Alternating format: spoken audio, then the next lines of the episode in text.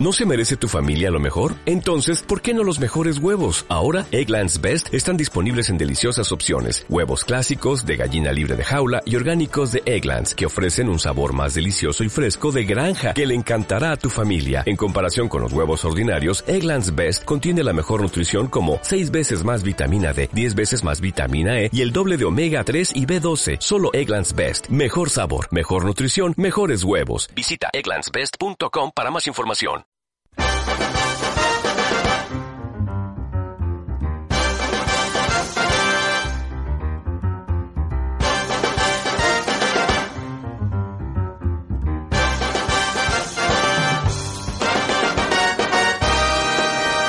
Muy buenas tardes, saludos de Santi Abad y bienvenidos a un nuevo programa de Habla de Cine, el decimoctavo de esta tercera temporada.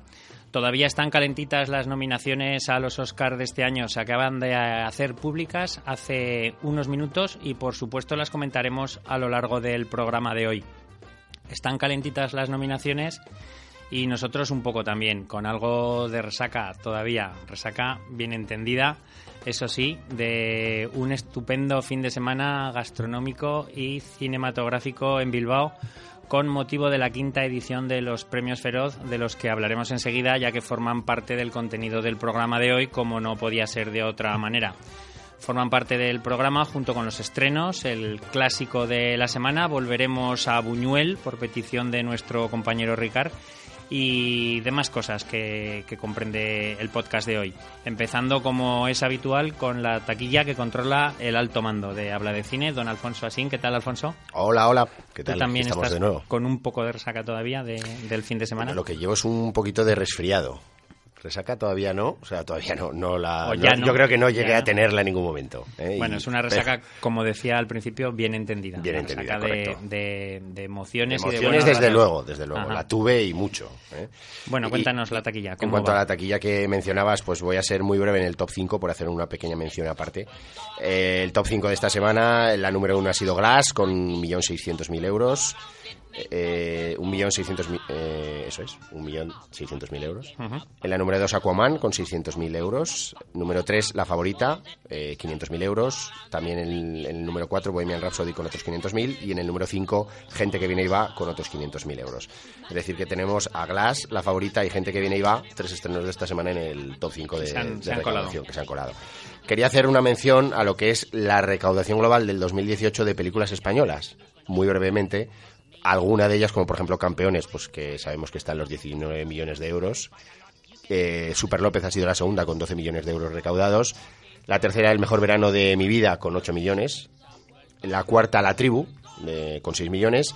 Y la quinta, El cuaderno de Sara, con 5,1 millones. Para encontrar las películas un poco más de autor, pues habría que ir a la parte muy, muy baja de lo que es el listado donde, por ejemplo, pues Petra solamente 120.000 euros o Quien te cantará 140.000 euros, eh, las distancias 150.000 o Carmen y Lola 200.000 euros. Es decir, recaudaciones muy, muy bajas y que esperemos que de alguna forma con, con los premios que, que ya han recibido alguna de ellas en los Feroz o las que les puedan venir en, en los Goya, pues haga que, que aumenten esa, esa recaudación. También mencionar a Yuli, que tuvimos por aquí hablando al productor, eh, que ha conseguido 600.000 euros de recaudación. Es decir, cifras pues muy bajitas en comparación con lo que hablamos. Eh, La comedia vende mucho más, ya vemos pues campeones, Super López, El verano de mi vida, o La tribu, son cuatro comedias. Y además luego en la sexta tendríamos a Yucatán o Sin Rodeos en la séptima, los futbolísimos.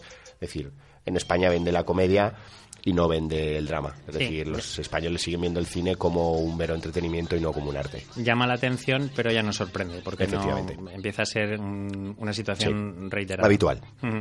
¿Qué tal, José Miguel? Muy bien. Buenas tardes, ¿cómo estás? Muy bien. Lo primero, discrepar un poquito de, de mi jefe, porque la comedia también es un arte, ¿vale? Y, y bueno, el drama también es un arte, pero la comedia también. Sí, es cierto, bueno, es o sea, cierto, el pero- público le gusta ir al arte cómico más que al arte dramático. Correcto. ¿Vale? No, no menospreciemos al, a la comedia. Sí, pero me refiero que van más a distraerse. Sí, indudablemente. Más que el a, cine es un bueno, una Y, si- y si, y si te vas a la taquilla americana o a la taquilla global, pues veremos Lo mismo. eh, superhéroes y comedia, ¿no?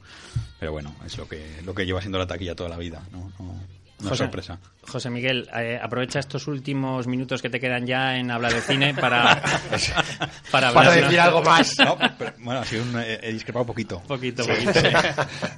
Para Has hablar- puntualizado, y con cariño, puntualizado. y con cariño. Puntualizado.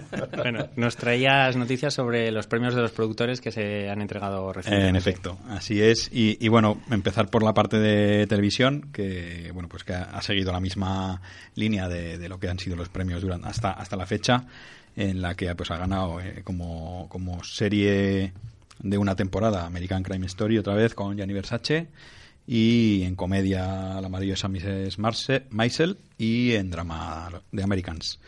En animación igualmente sigue la línea de todos los premios. Han, han premiado a Spider-Man eh, muy merecidamente, en mi opinión. Y sin embargo, en lo que es eh, la película, pues sí que es la primera sorpresa, la primera gran diferencia al premiar a Green Book, que no estaba siendo muy premiada. ¿no? Se estaba repartiendo más entre Roma, La Favorita y algo Ha nacido una estrella por ahí. Y, y destacar dos premios más, uno para la televisión de animación, que es para Barrio Samo, por segundo año en los últimos 5 o 6, y el premio Stanley Kramer, que lleva el nombre del director y productor, muchas veces nominado pero no premiado, eh, que esta vez ha sido para Jane Fonda, que es la segunda vez creo en el siglo que se lo dan a un actor o actriz. Eh, la última vez creo que fue eh, en el 2011 o 2010, que fue... ¿Qué, qué fue este hombre de, el de hombre de Mystic River? Que no me sale su nombre ahora. ¿Eh? Clint Eastwood, ¿no? No, no, no. no. Sean Penn. Son Penn, Sean Penn. Sean Penn, efectivamente. Y ahora sí Jane Fonda, por su carrera, ¿no? Entonces, bueno, pues esos han sido los premios de, de los productores este año. Muy bien, y tenemos nominaciones a los Ratchis. Luis, ¿qué tal? Buenas tardes. Tenemos premios por todos lados. Sí, sí, vamos. eh, Nominaciones, premios, premios. Los oyentes van a acabar con una ensalada de premios y nominaciones cuando acabe el programa. Están tomando nota todos ahí, como locos. Sí, bueno, Un saludo pues a Juan desde aquí. en la víspera de siempre de salir las nominaciones a los Oscar, pues los Razzies hacen públicas sus nominaciones que tienen un valor más eh, divertido que, que, que- verdadera importancia, ¿no? Siempre están hechas con un poquito de mala baba más que otra cosa. Este año las cinco películas peores nominadas son eh, la película de terror Winchester, eh, la película, película de aventura Robin Hood, la comedia Holmes y Watson, eh, la comedia también ¿Quién mató a los moñacos o muñecos? Y Gothic, que es una película que no hemos visto aquí, protagonizada por John Travolta y Kelly Preston. Eh, los directores Yo coinciden... creo que la pusieron este sábado en televisión. Ah, sí. Ujú. Es que estábamos en Bilbao y no... No, el viernes, pues. Ah, vale. El viernes la pusieron Luis ya estaba en mente en Bilbao el viernes también. Pues fíjate, ya está. eh, nominada. Eh, los directores coinciden con las peores películas, salvo eh, salvo de Robin Hood, que deja su puesto a James Foley por 50 hombra- sombras liberadas. Entre las actrices pues está eh, Melissa McCarthy, Helen Mirren por Winchester o Jennifer Garner por Vipermin y los actores pues eh, los clásicos Johnny Depp por poner la voz en Sherlock Gnomes, mm, John Travolta por Gotti, Bruce Willis por El Justiciero y Donald Trump como él mismo por Fahrenheit 11.9 y Death of a Nation. Los actores de reparto encontramos a John. Reilly por Holmes y Watson o Justice Smith, que es el, el chico de color de Jurassic Park, que pagaba esos gritos, si lo recordáis. Sí. Y entre las actrices de reparto, pues aparte de Kelly Preston o Marcia Gay Harden por 50 sombras liberadas, está Melania Trump, como ella misma, por Fahrenheit 1190. 11-9. Bueno, y ya simplemente la categoría de peor pareja en pantalla eh, tenemos pues cualquier combinación de actores o marionetas, sobre todo en las escenas de sexo, en Quien mató a los muñecos, Johnny Depp y su carrera hundiéndose, por Sherlock Gnomes, Will Ferrell y John C. Reilly, Kelly Preston y John Travolta y Donald J. Trump y su propia mezquindad en Fahrenheit 9 11-9. Ya sabéis que estos premios son más una coña que, Sí. que algo Poco verdaderamente... políticos, ¿no? También. Os preguntaréis, sí. os preguntaréis dónde van todas estas estatuillas y todos estos premios cuando pasa el tiempo, pues conforme Al fallecen, los- se los queda Alberto como prenda de... Como pago. Como pago, como previo pago. ¿Qué tal, Alberto? Muy tardes. bien, Santi. Buenas Abres tardes. tu morgue y dices, si queréis que os atienda, tenéis que dejar todo lo que tengáis de premio. Venga, hasta venga, ahora. por delante de los premios y luego ya veremos si os hago hueco. Eso es. ¿Qué te has quedado esta semana? Pues mira, tengo además eh, algún, algún premio por ahí. Tengo tres Tonys. Tengo tres Tonys, sí, de Carol Channing, una actriz eh, que ha fallecido con 97 años, que sobre todo era una actriz de teatro, por eso de ahí sus tres Tonys que ya pasan a, embolsa- a, engrosar mi, colección privada. Eh, Tonys incluso por, por un musical como Hello Dolly. De hecho, ella iba a hacer Hello Dolly en, en la adaptación cinematográfica hasta que le dijeron no, para que va a ser Barbara Streisand y cogió un poquito de, de cabreo. Eh, eh, ella, sobre todo, como hemos dicho, era una actriz de teatro, aunque también eh, tuvo participaciones en el cine. Yo recuerdo en Mil una chica moderna, aquella película de George Roy Hill, por lo cual ganó, ganó un Globo de Oro, también me lo, he, me agenciado, y estuvo nominada al Oscar a la Mejor Actriz Secundaria. Otro señor que, que ganó Globos de Oro, pero no ningún Oscar, es eh, Andrew Bagna, el productor, productor húngaro, famoso porque en los años 80 pues, eh, no había película de acción. Testosterona. Exactamente. No había película de acción protagonizada por Stallone o por, o por Schwarzenegger en la cual no estuviera él con su socio Mario Casar, con el que fundó en 1976 aquella célebre y mítica productora de los años 80 que era Carolco Pictures. ¿Os recordáis Sí. todas las películas de los años 80? Bueno, pues él fue el, el productor, por ejemplo, del eh, First Blood, del Acorralado, de la primera película de la saga de, de- protagonizada por Stallone. Luego eh, produjo cosas como Corazón del Ángel, Danco Calor Rojo, Desafío Total, e incluso llegó a protagonizar, un- a, protagonizar, a producir una película que yo sé que a ti te gusta especialmente, Evita. Ajá. ¿Eh? Evita, La Jungla de Cristal 3, bueno, pues eh, este señor que era, como decimos, de ascendencia, bueno, había nacido en Hungría y, y luego desarrolló su carrera profesional en Estados Unidos y luego volvió a Hungría. E incluso en Hungría, estando en Hungría, em, fundó una especie de, de- de asociación para eh, potenciar el cine húngaro, de lo cual eh, se benefició el director Las de... Exactamente, Ah, sí señor. sí, bueno. Eso es, y el hijo de Saúl salió de esa, de esa labor. Eso es. Tenemos un maquillador. Dejó la mejor obra para el final, por tanto. de su Sí. efectivamente. Tenemos también un maquillador, Dan, es, espera que lo pronuncie, Straipiki, o algo así más o menos, ¿no? Que este señor era el maquillador o asesor de maquillaje, llámalo como quieras, de las últimas 16 películas de Tom Hanks, ahí está. y nominado, por ejemplo, por eh, películas de, de Tom Hanks como eh, Salvar al Soldado Ryan o, o Forrest Gump. Y- pero además es que conoció el, el oficio trabajando en películas tan emblemáticas desde el punto de vista del maquillaje como El planeta de los simios, la película del 68, con lo cual algo debió, apre- debió aprender, ¿no? Y dejamos ya para el final una, una- un fallecimiento, una desaparición que a mí me ha hecho especial Más casera, ¿no? Sí, exactamente. La de Lolo Rico, la periodista, productora, fue la, la madre de los espacios infantiles de los 70 y 80 de tantos niños, bueno, de todos nosotros, ¿no? Pues eh, desde el Un globo, dos globos, tres globos, Dola Dola tira la bola, la cometa blanca y el mítico, mítico, mítico, mítico, mítico, la bola de cristal. La Eh, bruja vería. La bruja ¿No vería. habéis preparado la música de la bola de cristal? No, pero si quieres, el otro día volvíamos de Bilbao, ¿te acuerdas? Luis y yo, y le íbamos cantando. Pues venga. tiene esa bola que a todo el mundo le mola. Te sientas enfrente y es como el cine, todo lo controlas un alucine. Cuánto me alegro, cuánto me alegro de haberme dormido en ese viaje de vuelta para no tener que ir escuchando eso. Te lo perdiste la primicia. Sí, eso sí.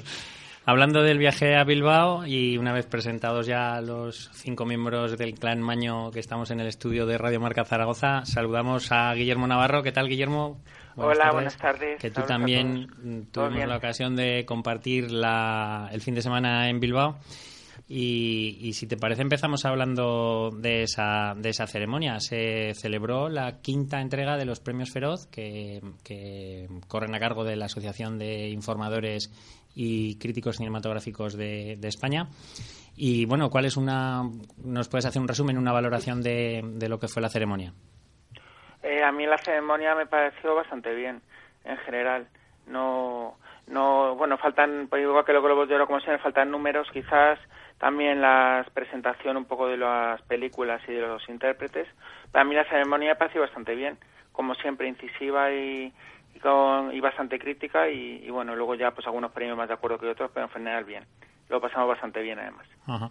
Hombre, destacará Ingrid García Johnson, yo creo que fue una digna conductora de la gala, y además esa intro inicial con ese pequeño videomontaje sobre bueno donde aprecian un grupo de actores que querían dinamitar, la gala. la, la gala, Sí. que fue particularmente divertida así como algún otro momento Sí, ¿verdad? el de los guionistas de televisión. el de los guionistas Eh, muy eh, y sobre todo el agradecimiento cuando subió Iba Llorac a, Su discurso a- a sobre eh, bueno, en fin, brutal yo recomiendo a todo el mundo que pueda investigar por las redes En y YouTube, que sí, en. YouTube Sí. e incluso por Twitter y Facebook pulula y se puede ver ese discurso entero y es realmente divertido y, emo- y emotivo el de cuerda El de también. cuerda, sí. El de cuerda como... muy mayor Sí, muy Hombre, mayor, de- pero de- muy emotivo. Destacar que es el primer año que se celebra fuera de Madrid.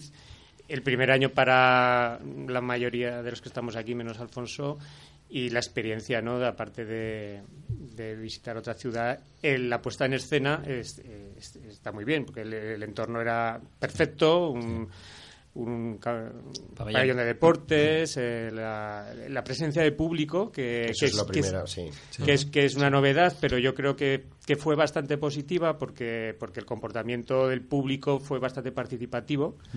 Eh, Le da calor, le da sí, calor. Le da calor. Sí, aparte de que hubo bastante interacción con los famosos, eh, que muchos acudieron a ver a. a- a- Sí, además a la mayoría, se, la mayoría se iban a, Sí, sí, sí, poco a la grada a hacerse fotos hacerse con ellos, a firmar y tal. Alguno, los agradecimientos menos. el público estaba presente en prácticamente Sí. todos los discursos o sea, Y yo creo que por parte de la organización. mil personas, ¿no? Casi. Sí, sí, sí. 3.000, sí. 3.000 Ya, decían, sí. Es una gran entrada. Había en otras en otras galas ha habido una pequeña eh, sección de, de público, pero eran invitados, eran, pero bueno, en fin, a lo mejor 100 personas que estaban ahí un poco como observando, ¿no? Como invitados y tal, pero no como esta vez que había la opción de poder pagar por asistir Sí. Y como Una, entrada no muy pues, cara de 10 euros, 10 pero euros por 3.000 son, y bueno, ha son sido un 30.000 éxito, euros que seguro que, que están bien. Y todo la- lo, que, lo que rodea a la organización, por lo que nos afecta a nosotros como socios, todo estuvo impecable. Quiero decir, en- Ninguna queja, eh, cada año mejor, la verdad. No, Cada año yo al contrario, yo vamos a agradecer públicamente de nuevo a María Guerra y su equipo que me invitarán a última hora, ultimísima hora. Ya nos dirás dónde enterraste el cadáver. Lolo bueno, Rico, bueno, ¿no? bueno, bueno, bueno. Lolo Rico, ¿no? Fue un accidente. Lolo Rico. Lolo. Rico. Lolo Rico. eh, Lolo Rico. Pobre Lolo. Ya me habéis descubierto. Yo creo que... Soy que- la nueva bruja Mería.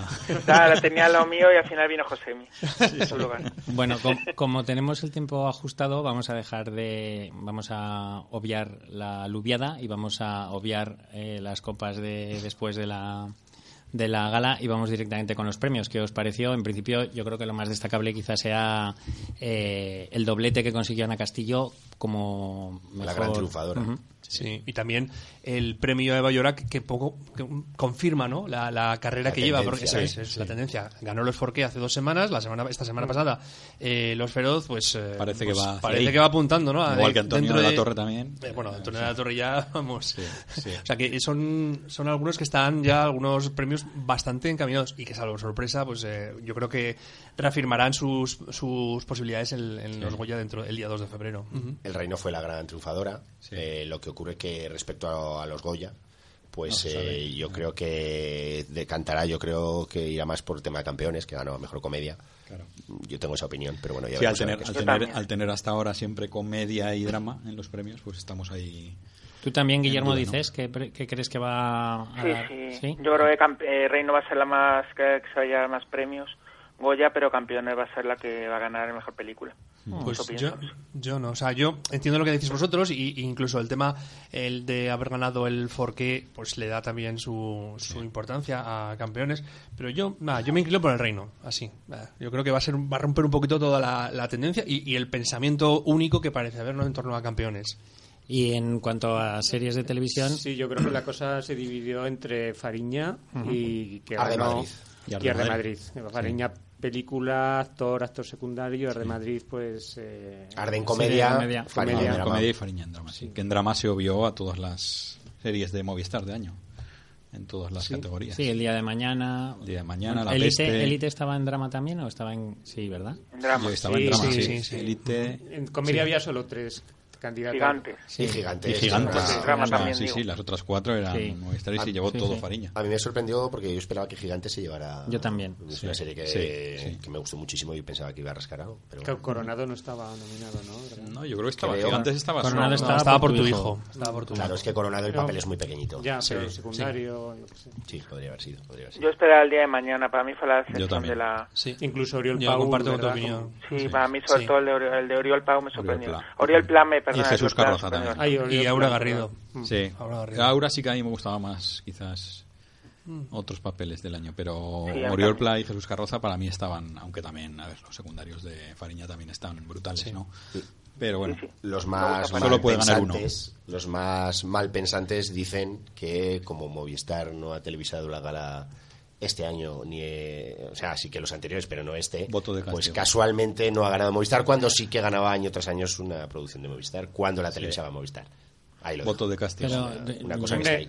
las de Madrid es de Movistar. Ya, pero es que en comedia eran todas de Movistar, entonces ahí no ahí no había, No había opción, no había opción. Pero es que además tú, ya, no- nosotros que hemos sido miembros este año en- y partícipes en la votación, vosotros habéis tenido en cuenta esto en algún no, momento. no, En pero absoluto. sé No, no, niveles yo No, pero hay gente que sí, igual, no sé. ¿Tú crees que sí, sé. Guillermo? No, De- sé. de- no ¿cuánto- conozco a nadie que tenido María. Guerra a lo mejor o qué Porque No, no, no pero vamos quiero decir que al final No, yo creo que no. es, es una coincidencia el doctor House decía que las casualidades no existen, o sea que yo, yo estoy con Guillermo. Muy bien. La teoría de la conspiración. Bueno, pues Bueno, si se planteó Josemi, pero bueno, Sí, sí, en broma. sí, sí, sí, sí, estoy aquí. Se le ocurrió a Josemi. Tras, tras, tras varias, tras varias copas de Rivera. Pero bueno. Carmen y Lola no rascó nada, que era una película que aquí en parte dejamos medio bendecida, ¿no? Cuando entrevistamos a Arancha Echeverría. Y luego, pues Petra tampoco logró ningún premio, si no me equivoco. Así como todos lo saben, ¿no? Que también era otra de las películas que ella. Hombre, en el caso de Carmen y Lola, en los Goyas probablemente que, que se lleve alguna cosa. Sí. Actriz, Seguro. dirección novel, etcétera, etcétera. Y Ahí puede sí, haber dirección novel revelación. Dirección novel yo creo que novel, tiene Sí, yo creo que hay un par de ellos los tiene así. Sí, Pero está no Eva Llorac para actriz revelación. En actriz no, se va a llorar, sí, seguro. Sí. Sí, ahí no hay color. Estando Eva Llora que ahí sí, no hay color. Esas cosas. Pero bueno, en fin. Muy bien, pues hasta aquí queda un poco la valoración que hicimos de mm, la gala o que hacemos de la gala de los premios Feroz y vamos a empezar ya con los estrenos de la semana y saludamos para ello a Ricard Martí que está en Palma. ¿Qué tal Ricard? Buenas tardes. tal? Buenos días. Una cosa, Santi, que te estaba escuchando. Dime. Ah, me parece, veo que no te lo han dicho, pero yo es que no puedo no puedo soportarlo y te lo tengo que decir. O sea, a ti te han dejado votar, pero en realidad tu, tu papeleta fue a la, A la basura. a ti fue a la basura. ¿eh? O sea, lo hacen- pero Ricard, que no se lo queríamos decir, no le queríamos dar ese disgusto, hombre, no le queríamos dar ese disgusto. Pero me sabía mal porque yo lo he visto muy ilusionado. ¿eh? De hecho, de hecho, el correo estaba, el correo estaba desviado ya directamente al, al junk mail.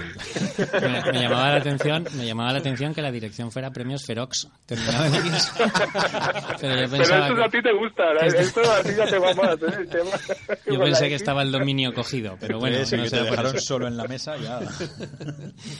Bueno, vamos con, con los estrenos de la semana. Empezamos con Glass. Luis vuelve Shyama- Shyamalan, Shyamalan, Shyamalan, Shyamalan, ding dong. y vuelve con alguno de sus personajes ya conocidos. Sí, sí, eh, pues eh, Shyamalan en el 2000 hizo El Protegido sobre dos personas con ciertos talentos especiales. Eh, hace dos años hizo Múltiples sobre un psicópata y, al final de esa película mm, hizo un mix y junto a estos tres personajes lo que ha forzado a que en estos dos años se haya creado una gran expectación mediática ah, por saber cómo eh, iba a continuar la historia con juntando a estos tres personajes en principio que no, no tenían mucho que ver. Y las respuestas son, pues eso, fin de semana Estados Unidos 40 millones de dólares, justo lo mismo que recaudó eh, Múltiple hace dos años. Veremos el segundo fin de semana, que ahí siempre las películas de, de este género suelen caer en picado, pero bueno, por lo menos la, la respuesta en taquilla ha funcionado bastante bien. Pues eh, Glass podía ser como una versión indie de, un- de una franquicia de Marvel, ¿no? Una película que habla sobre la convivencia entre, entre superhéroes y seres humanos corrientes, ¿no?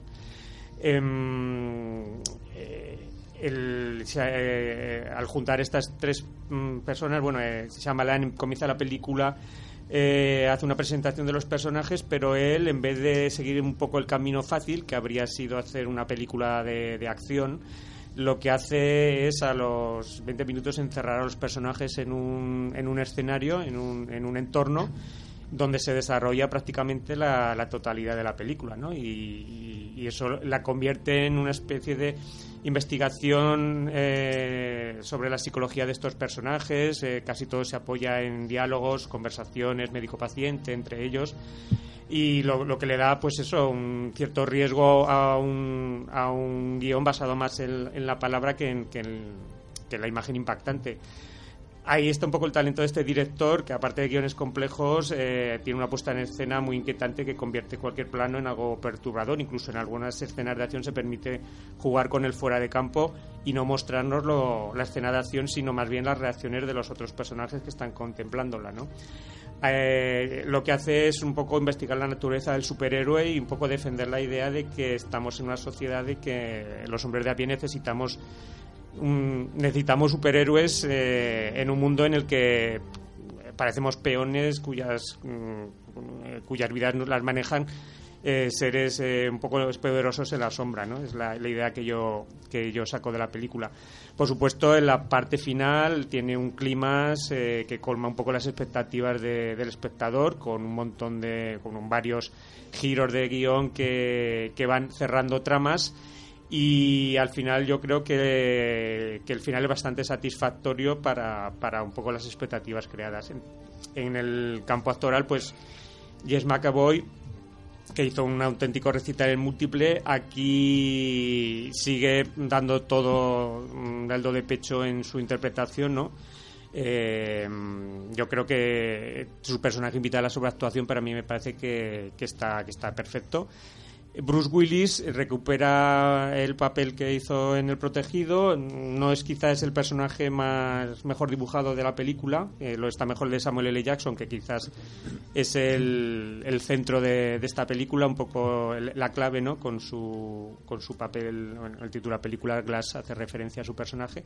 Y en el, en el ámbito fe- femenino, pues está Sarah Paulson, que hace el papel de la psiquiatra, y la vuelta de Anna Taylor-Joy, que que participa en múltiple y que aquí hace su papel es muy distinto del que hacía allí porque mm, eh, hace un papel que sirve un poco de eslabón del personaje que hace James McAvoy un poco con, con la locura y un poco la cordura, ¿no?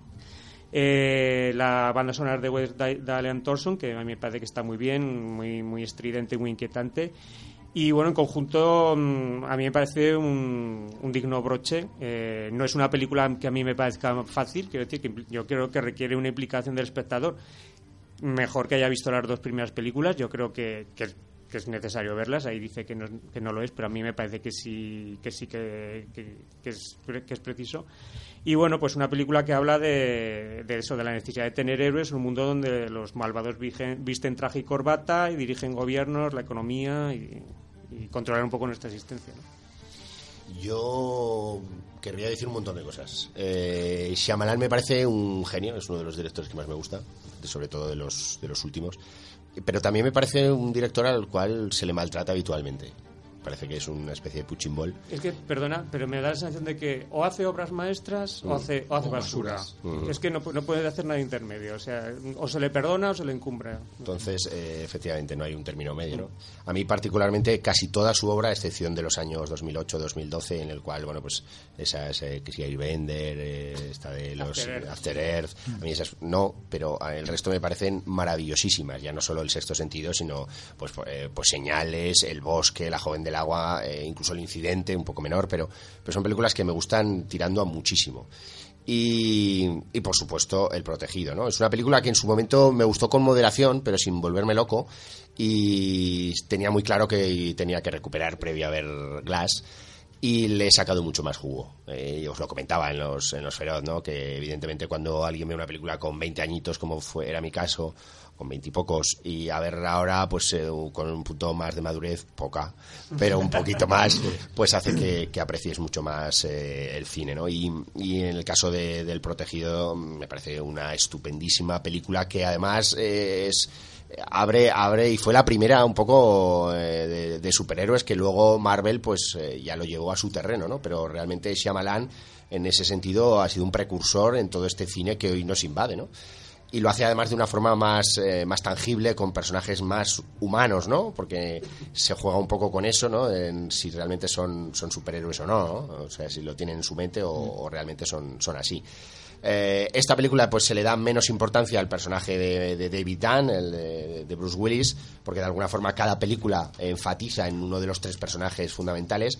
Yo no tengo muy claro, o casi estoy seguro de que Shyamalan en la, en la primera, en El Protegido, en Unbreakable, no, no iba a hacer una, una trilogía. Yo creo que se le ocurrió a raíz de, de Split, de, de Múltiple. Y, yo creo que es una genialidad más de este director, quizás ha, también ayudado por las productoras que le han empujado debido al éxito de, de, de Múltiple y, y al, también al gran papel de James McAvoy, pues le ha hecho de alguna forma ampliarlo, ¿no? Y yo creo que esta es eh, un final de trilogía, eh, de una trilogía quizás algo forzada, pero, pero muy interesante y que yo creo que deja el menú abierto para que alguien pueda pedir más postres, pero no ya el propio Shyamalan como director, sino quizás eh, para que para que otras franquicias u otros directores pues puedan aumentar o expandir ese universo que, que él ha creado con estas tres películas. Eh, decir que me encanta el hecho de la utilización de, imágenes eh, del protegido, porque se utilizan, eh, no solo alguna descartada, que incluso se pudo ver posteriormente, toda la secuencia del niño en las ferias con su madre, eh, todo eso es un corto que además estaba visible eh, al poco de terminar la película del protegido y que forma parte de escenas eh, separadas. Y, y, también la utilización de los propios actores que formaban parte de todas ellas, es decir, a excepción de Robin Wright, que supongo que no habrá querido o podido interpretar y por eso pues hace lo que hace con su personaje. Eh, el resto, eh, incluso el niño, que no siempre es fácil o sería muy fácil decir, bueno, pues este actor ahora es el hijo, ¿no? Que ha crecido y punto. No, no, utiliza el mismo niño, que además tiene la misma cara, es muy curioso, eh, para el mismo papel le hace de alguna forma que tú entres más en esa historia. Eh, me parece que Shyamalan maneja muchísimo mejor eh, los espacios cerrados a los espacios abiertos. Me gusta muchísimo la secuencia de la pelea dentro de cómo está filmada dentro de una furgoneta también cuando sucede en pasillos o toda la grabación, que, que, es un poco anticlimática toda la película, porque parece que va a ser una cosa, o para los fans, sobre todo de múltiple, quizás sirven una decepción, porque piensen que va a haber, o incluso los que hayan visto el tráiler, se puedan pensar que van a ver una película de mucha acción, y es todo lo contrario, es una película mucho más psicológica, más pausada, con mucha, con mucha conversación, y donde la cámara de Shyamalan en esos interiores, en esas habitaciones del psiquiátrico, esos claroscuros, esos pasillos, yo creo que ahí es donde él desarrolla mejor sus habilidades Como ya pasaba en toda su filmografía. Y quizás en los espacios abiertos a lo mejor está un poquito más, con, no digo que perdido, pero no se le dé tan bien. En cualquier caso, creo que hay grandes secuencias. Y bueno, en fin, poco más que decir. Creo que ya he dicho muchísimo. Y bueno, giros, marca de la casa, que están ahí siempre y van, estás esperando que en algún momento sucedan.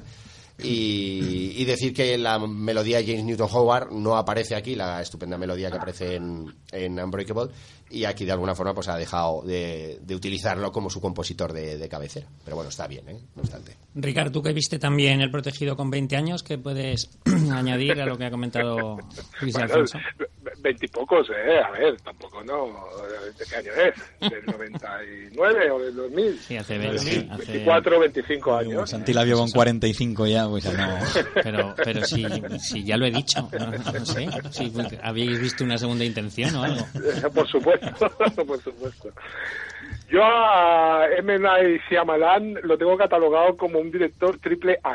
O sea, hay directores que son un A, hay que por ejemplo la dirige fulanito, dices ay. Hay los doble A que son la dirige Menganito, ay ay. Y los triple A que son los máximos que se la dirige M. Night Shyamalan, dices ay ay ay. Eso no significa que no me guste o que sea malo. Evidentemente lo que ha hecho Alfonso, que es el puchi, que a veces ha sido el punching ball, si has dirigido a After tienes que aceptar ser el, el punching ball, porque aquello, aquello con los dos Smith era para matar a todo el mundo que hubiese participado en esta película hasta el que llevaba los bocadillos. Um, ¿Quién no Dicho tiene esto. una, un fallo en su carrera? Por Dios. Bueno, bueno, Seguro bueno, que bueno. tú Pero también. esto no es un fallo, esto no es un fallo, Claro. esto no, esto no es un fallo, eso es... Segunda es baja. Ah, Bueno, igual bueno, pues tengo, te- tengo otra rectificación, Alfonso, pero no la voy a hacer porque ya se enfadará conmigo. Pero No. bueno, sí, lo voy a decir. Dirá, hombre, Los- fastidies, los superhéroes no los inventan, en el cine no los inventa Marvel, ¿eh? que es Superman, Batman claro, y todo no, esto eh, ya existía. Pero digo, toda esta saga que ahora ha invadido recientemente y empezaron al poco Ya. con X-Men, Y Y, en fin, o sea que... Bueno, de- en definitiva, Ah, la película, estoy de acuerdo, en, en realidad estoy de acuerdo con lo que habéis dicho. ¿eh? Ah. Es, es una película que a mí me gustó. Lo que pasa que, a ver, la compro, se le compro la película como cuando vas a la feria y ves al tombolero que, que tiene ahí en la parada, tiene una pantalla de, de plasma, tiene un, ordenador, tiene un iPhone y, y tú te compras los boletos de bingo y sabes que no te va a tocar eso. Que te llevas una plancha o así, te lo compras con ese mismo, o sea, pero los compras engañándote a ti mismo, ¿no? Entonces, ah, yo le compro la película, la de Glass, porque yo fui con ganas de que me gustara. Y me gustó por eso, porque eh, lo que habéis dicho es una película muy poco, ah, con muy poca acción, hay que decirlo. Eh, una película que lo basa todo en, el talento de Shyamalan, en- en la narración en espacios cerrados y, en- y sobre todo en, el, en los diálogos, en los diálogos que son importantes. Las interpretaciones también, evidentemente, destaca este McAvoy, que me parece un muy buen actor, pero yo creo que aquí es que el papel lo requiere. Y, pero claro, es que es- está, está sobreactuado porque el papel lo requiere. Eh, pero a veces llega a ser un poquito cargante. Mm, Y lo digo que, me- es un actor que a mí personalmente me gusta bastante. y en definitiva, es una película que sí que, eh, no sé si ha sido Luis que comentaba que el personaje principal era Mike- es, eh, Samuel L. Jackson, eh, el título de la película, y es, efectivamente, y, hay otro detalle que lo remarca constantemente, que es el color violeta, el color eh, violeta que lleva, que, que, digamos representa representa al personaje de Samuel L. Jackson, al doctor eh, eh, Cristal, al, al doctor Glass, ¿no? Eh, la primera película era El Protegido, era Bruce Willis, la segunda película es Split, el, este James McAvoy, La Horda, es- y la tercera película es el, el- el tercer vértice de estos tres eh, personajes con superpoderes o no, ya se sabrá si los que lo vayan a ver, que protagonizan esta trilogía que creo que ha cerrado de una manera bastante linda. Pues vuestras notas, si os parece, para cerrar. Yo un 8. Yo un 8 también. Yo un seis y medio. El siguiente estreno de la semana nos dará, nos sirve para cerrar el primer bloque de estrenos y también ya para enganchar con, con el análisis de las nominaciones a los premios Oscar, porque hablamos, Guillermo, de La Favorita, el último trabajo del cineasta griego Yorgos Lantimos, que nos traslada en esta ocasión a la corte británica del siglo XVIII y que ha acaparado un buen número, un buen puñado de nominaciones. Eh, Sí, es el nuevo trabajo de, del griego Lantimos, que es la segunda película en, en el Reino Unido, ya que la anterior también la hizo en, en la del Sacrificio del Ciervo Sagrado, también era una coproducción británica. Y en este caso, la, como has dicho, se traslada al siglo XVIII para, para en tono cómico, porque es una película, es una comedia. Aunque tiene momentos también situaciones dramáticas, en el fondo es una comedia. Y, y a mí me parece que la película funciona bastante bien. Yo me reí bastante, además también tiene momentos dramáticos interesantes, tiene una gran recreación de la, de la época con un buen diseño de producción, la fotografía es magnífica y, y- las interpretaciones, por supuesto, de las tres. Destaca Olivia, Co- Olivia Colman, pero las otras dos también, las tres están nominadas al Oscar. También Emma Stone y Rachel Weisz. Y, y también tampoco quiero olvidarme del, protagonista de Nicholas Hoult, bueno, de secundario, pero que, que es el que hace de bestia en, en la saga X-Men. Y a mí me, me gustó bastante la película. Solamente le pongo dos, pe- dos pegas que no. El final me escuadró bastante, que no me gusta. Y ya lo he dicho alguna vez, eh, en este caso es en la primera mitad que la música me parece bastante cargante y, rete- y repetitiva. Luego se, se calma un poco. Eh, la película ya funcionó desde Venecia, que donde se presentó, que ganó al premio Mejor Actriz. Y luego se estrenó, inauguró el Festival de Gijón. Y el bueno, ya hablaremos luego que tiene también, 10 ¿no? nominaciones al Oscar. José Miguel. No, yo, yo discrepo un poco contigo en la parte de, de que sea una comedia. O sea, yo creo que es bastante drama, eh, con un par de toques cómicos, eh, desde mi punto de vista. Y a mí lo que más me gusta de la película es la, la pelea eh, por ser la favorita, ¿no? Entre, entre los dos papeles de Rachel Weisz como Sara y, y de Maston, eh, que debería ser la favorita de todos. Abigail. Por otra parte, como Abigail, ¿no? Como la, la recién llegada, la, la criada que llega y que luego pues se, se va desarrollando, ¿no? Em, es un poco eh, Rachel Weisz, para mí, el, el papel de Dick Cheney. eh, por segunda vez en, en este año, ¿no? Porque es, eh, es la presidenta de, o sea, la reina en funciones ante la inacción. La manipuladora. De, sí, sí, sí, completamente. Y luego a la manipuladora la manipulan y entonces, bueno, pues se forma ahí un, un, un triángulo eh, que, nos, que al final nos acaba por enseñar, eh, yo creo que es la intención de, del Antimos de, de, de ver, de hacernos ver el- la corrupción del poder, eh, de que al final, pues quieres llegar a algo que no eres y, y, bueno, pues todas las consecuencias que ello conllevan y que al final pues eh, muchas veces te quedas siendo lo que eras, ¿no? Lo que lo que no querías ser, ¿no? Entonces, a mí el- eh, me parece sobre todo lo que, que, que la han llevado más, eh, quizás los productores, por un camino de, de la comedia, para no coincidir con otras películas en quizás en la carrera de premios, pero no me parece para nada una comedia. Mm, A mí me parece una excelente representación de lo que es las relaciones tóxicas y vampíricas Sí. en la que alguien está chupando de... de- Politiqueo brutal. Sí, sí, e incluso me recuerda, es como una especie de, de Val desnudo, pero en versión siglo XVIII en, en, en, eh, en Gran Bretaña, ¿no? Me parece que, como decís, eh, la interpretación de las tres está muy, muy, muy bien y, y, bueno, pues aspectos técnicos que no vamos a entrar son también todos reseñables y, y yo creo que es una película, a mí me ha parecido, el otro día Santi tú decías que no te había aburrido, a mí me parece, a mí me ha entretenido bastante, o sea, no alterna momentos, eh, o sea, sobre todo es un creo- coincido con José que sobre todo yo lo veo como una mm, película dramática, pero que está jalonada por algunos aspectos más, más cómicos. Y eh, por lo general me ha parecido una película muy, muy, muy buena. Yo lo que le reprocho, dándole la razón a Alfonso de que posiblemente no la haya, yo personalmente no la haya visto en las mejores condiciones, eh, lo que le reprocho a la película, a la que le reconozco también su calidad, como hablabas tú de los aspectos técnicos o las interpretaciones que no se pueden poner en duda su calidad porque son magníficas, yo lo que le reprocho, lo primero es que me da la impresión, como os dije, de que eh, el Antimos ha querido ser aquí, hacer su Kubrick particular y ha querido hacer su Barry Lyndon. Y después que en cuanto a la temática, que me parece que puede llegar a ser entretenida, es que ya he visto las amistades peligrosas que mm, mm, tienen muchos puntos en común con... Pero yo creo que esta con- va- es más, bastante más profunda que las amistades. Seguramente, Sí. seguramente. Y a mí lo que no me- hay una cosa que no me acaba de enganchar en la película es el, el uso para mí excesivo del ojo de pez Del gran angular, sí. del gran angular no Eh, hay yo cámara hay, escenas que se- A mí sí me gusta, me mucho gusta, me gusta. Hay- en escenas exteriores me gusta en la- hay un interior que va al patio que me gusta mucho pero hay, hay algunas que A mí incluso en los interiores me recuerda a la pintura de los de la escuela sí, flamenca del sí, siglo sí, pero XVII que- y tal. o sea, a mí me gusta, pero quizás mm, demasiado En pantalla grande luce mucho. claro seguro claro Ahora, Habéis dicho casi todo lo que lo que había pensado yo cuando la veía. Vale, pues, Alfonso. a- a- menos lo de la escuela flamenca, que eso no, yo no llego a eso. Lo de lo de eh, lo del Barry Lindo, lo de Val Desnudo, lo de Dick Cheney, también lo había pensado. Eh, las amistades peligrosas las tenía constantemente en la cabeza.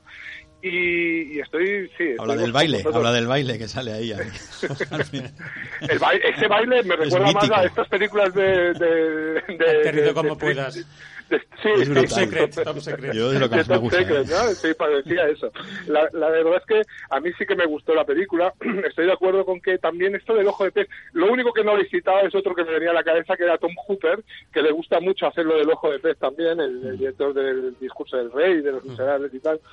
Am, a mí personalmente también me- no me llegaba a cansar, pero sí que ya estaba a punto de decir, no me lo pongas otra vez, no hace falta, no es necesario.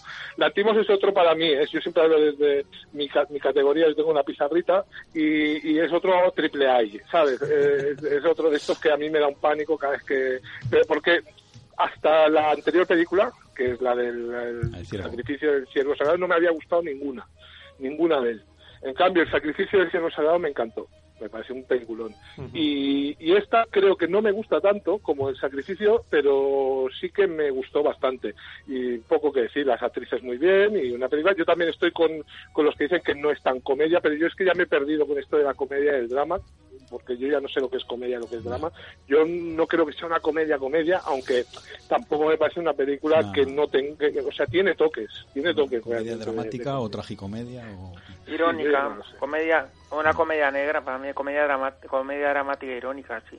Es que si Es ves- que para mí, para mí, Guillermo, para mí, Guillermo, una, una comedia es lo que vamos a hablar en el clásico, ¿sabes? O sea, entonces tampoco mucha gente no lo entenderá que para mí sea una comedia. Bueno, Es que si ves las imágenes que han promocionales de esta película, eh, la vende como una comedia. Sí. Son todas Yo imágenes eso, rápidas, como caídas, disparos y Eso tal. es el montaje que hagas de El las montaje. imágenes. Claro, Claro. y luego la ves y sí, y todo eso en, en dos horas no. A mí me, me- Yo creo que es un drama. Lo que pasa es que le han metido los globos de oro en comedia, pero te podía ir en drama perfectamente.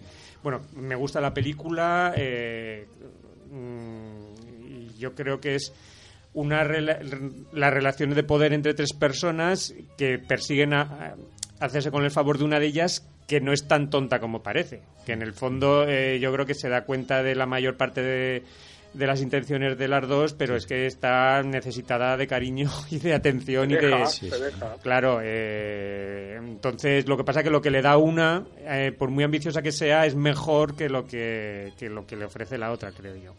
Entonces eso. Creo que sabe que es la reina, ¿eh? Sí. En todo momento. Pero sí, una, una película mm, estupenda, sí. Es que lo dice en un Es momento una de historia, la... perdona, perdona, es una historia que es- adapta la historia mm, más o menos real, ¿eh? Sí, O sea, así es. Sí, sí, sí. Las sí. cartas, ¿no? Entre... Sí, existieron, las dos, las dos favoritas existieron. No, yo lo que quería decir es que lo que dice eh, Luis de que mm, de alguna manera la- el personaje de la reina busca ese afecto es lógico también porque en un momento dado de la película dicen que, que se le han muerto 17, 17, hijos. o sea, sí, es sí, que- los conejos. Claro, de ahí los conejos. y es verdad, se le murieron 17 hijos. o sea, eh, claro, eso hace que busques el afecto y el cariño pues eh, hasta en arpías como... Bastante, bastante cuerda está para ver. Sí, para sí, sí, sí, desde luego. Pero bueno, y luego el poder, ¿eh? Aquí el que sube un poco en el escalafón Raca. empieza a darle collejas al que está debajo ¿eh? todo el rato, sea hombre, mujer, da igual. A ver, yo eh, coincido en que es más drama que comedia, pero hay toques de comedia, por lo tanto valida el que participe en la sección de en la, eh, como comedia. Eh, quiero decir también que es- me parece la más asequible del, del propio Lancimos. Eh, No hay más que ver Canino. Es una obra de referencia de este autor y, y, bueno, no tiene nada que ver con esta. Creo que también es fiel reflejo de que él por primera vez no participa en el guion, eh, lo cual hace que no está su sello del todo en la película. Sí que visualmente, y, y coincido en que se excede un poquito con ese gran angular. Está bien, pero yo creo que es algo excesivo. Eh, una lucha de poder, está claro, la- refleja también la importancia de la ascensión social, ¿no? Porque refleja como uno de los personajes es una criada, pero que tiene un pasado algo más erudito y, bueno, pues... Y noble, pues, y también, ha noble, y quiere recuperarlo, ¿no? Y pues se, se hace de todo por llegar a eso, ¿no? Es lo que más vale. Y también lo curioso y lo malo que es el aburrimiento. Es decir, esta reina, eh, claro, llega un punto que ya, ¿qué es lo que hace la reina? Porque le hacen todo. Entonces, eh, se aburre. Y como se aburre, pues entra a todas estas subtramas, ¿no? Y, y yo creo que aquí hay una lucha de intereses, pero al fin y al cabo todas se utilizan, porque lo que decía Luis, ella no es tonta y ella eh, también utiliza a, a las dos mujeres para su favor y, y- y- y las otras sacan algo, pero es decir, que aquí eh, todas sacan algo, ¿no? Son Sobre esta relación tóxica, simbióticas y simbióticas. es, dar y recibir, ¿no? Sí, sí, sí. Y bueno, pues eh, poco más decir, que está todo fantástico, la fotografía, la música eh, y sobre todo lo que habéis dicho de las intérpretes, pues están todas soberbias y decir que bueno, 10 nominaciones al Oscar, pues es un merecido premio para una fantástica película. notas. Yo un 8. Un siete y Ocho medio. y medio. Yo un siete y medio. Siete y medio también. 8. Eh, pens- no pensaba llegar al 6, pero Venga, si va, valoramos los aspectos técnicos y las interpretaciones voy a llegar al 6, pero gracias. Con apuros. Sí, con apuros. Bueno, y nos da pie, como comentaba Alfonso, con sus 10 nominaciones, a valorar un poco la. Hoy que se ha hecho público, hace escasa hora y poco, se han hecho públicas las nominaciones. Si os parece, las valoramos un poquito sin profundizar en, en dar demasiados datos y en, mucho, y en mucha enumeración. Pero, pero profundizamos a ver qué os parece, Guillermo y Ricard, vosotros que habéis estado viéndolo en directo. Allí en, en Los Ángeles. No. De San Rafael, De San. Rafael. Bilbao a Los Ángeles fue el otro día, ¿no? Eh, pues eh, ha habido la primera parte, se dividieron como siempre en dos partes en, en la la retransmisión, la primera que era sobre todo más parte técnica y alguna interpretativa, sí hubo bastantes sorpresas. Luego no tanto. Eh, yo creo que en general ha habido alguna sorpresa, pero no mucho. Yo yo me quedo en mejor película todo todo igual, no ha habido ninguna sorpresa. Para mí en dirección ha sido lo más sorprendente, sobre todo porque Cold War ha conseguido tres, que las otras dos sí que están cantadas, la de fotografía y, película de plano inglesa, pero dirección yo creo que no contaba, parecía un duelo a tres para dos plazas, al final se ha caído Bradley Cooper, que, que está presente en todos los en todos los premios y a mí me ha sorprendido bastante que casi han coincidido con los Al final han entrado Lantimos y Paldicos que se han caído Ese premio, Farrell y, ese premio y está Cooper. otorgado ya. Que eso sí que ha sido, ya sí, pero Da eh, igual. el premio sí, pero estamos todavía en las nominaciones. Ya, pero bueno. Y yo creo que a nivel interpretativo las sorpresas han sido bastante pequeñas. Para mí la, quizás la de la actriz secundaria de Roma, Mm. que eso sí que ha sido sorpresa, pero poco eh, poco más. Y luego es First Man, que se ha caído de, de unas cuantas categorías. Mm. De, ha sido unas grandes derrotadas. Caído de música, montaje, de fotografía, caído de unas cuantas. de música sobre todo, ¿no? Yo creo que era Y bastante bueno, favorito. música y montaje era la favorita y fotografía con- no era la favorita por Roma, pero también tenía opciones. Yo creo que se ha caído de unas cuantas. Y luego, pues las otras, los grandes favoritos en general han entrado. Es que, claro, sería hablar ya más a detalle, más complejo. Luego, Madre Sorogoyen, el corto, ha entrado como corto de ficción. No, no ha entrado El silencio de otros, el largometraje documental, ni tampoco en efectos visuales, Jura- eh, aunque no sea película española, pero está dirigida por Bayona. No ha entrado Jurassic World, El Reino Caído. Y no sé, poco más. Eh, también la sorpresa de la película alemana, que ha entrado en habla no inglesa no tanto, pero sobre todo que haya entrado en fotografía. Eso sí que me parece que, que ha sido una, una sorpresa, la película, La sombra del pasado. ¿Y, y- William Dafoe te parece sorpresa o...? No, porque había una lucha entre tres. Yo pensaba que iba a entrar el hijo de, de Sam Washington, pero los cuatro los cuatro grandes favoritos han entrado y, y hay una lucha por tres, es. por tres de tres por, por una plaza y, y eso no lo considero sorpresa. Yo para mí sí que es sorprendente, vamos, sorprendente entre comillas, ¿no? Pero yo sí que esperaba que en ese quinteto hubiera estado Ethan Hawke Sí, precisamente por William. Dafoe. A mí es lo que yo es lo que esperaba, porque aunque no había ganado muchos premios de, pero sí de la crítica sí que había recibido unos cuantos. Ya, pero no vale para nada. Bueno, Para nada, no, que esos premios no valen para nada. Si se han visto, eh, Tony Cole es fuera, eh, se ha caído también Eighth Grade Engine Original que había arrasado, etcétera. Si eso es que esos premios no valen para nada. Oye, Menos y- dirección que ha ca- casi el Bata, los otros, los gremios. En visuales se ha caído Black Panther y es que han calcado los, los gremios. Ya avisaron que Black Panther se iba a quedar. El gremio ya han calcado el quinteto. Y, Sam, y Sam Elliott estaba nominado, entra en secundario, sí, ¿ha ha- estado ha nominado estado. en, en, Sí, estaba también, en en Globos de Oro? No, estuvo, ¿verdad? En los globos Samuel es que como secundario sabe que en, en los globos no, es- en los globos no estaba, pero estaba en el SAC. Se Ajá. ha caído- no estaba ni en los BAFTA ni en los globos de oro. Pero es que ahí estaba, sin embargo, sí que estaba Rockwell. Y Timothy. Chalamet estaba, Chalamet se ha caído, estaba ahí, ¿no? Estaba ahí bastante. Timothy Chalamet, me, alegro, sí. me alegro mucho, mucho, mucho que se haya caído. Sí. Y Sí. si nos ha hecho que- daño, ¿eh? Nos ha hecho daño. Solo, solo que se tuerce el tobillo, ¿eh? Tampoco Sí, le que deseo mucho al público Por lo de el por supuesto, es un traidor, es un, es un mierda. Malaje, un malaje. Yo, yo quería decir varios titulares un poco que he sacado de tras, tras ver la- la- las nominaciones. Sobre todo los eh, los 10 eh, las 10 nominaciones a, a Roma y la favorita, es yo creo algo muy muy destacable que por primera vez tenemos una película de habla en español nominada a mejor película, que es eh, Roma, o gran parte de la película es en español. Eh, que hay tres directores extranjeros nominados a, mejor director, de cinco, tres son extranjeros, como son pues el, polaco Pavel Paulikowski, el Lancimos, que es griego, y Alfonso Cuarón, mexicano.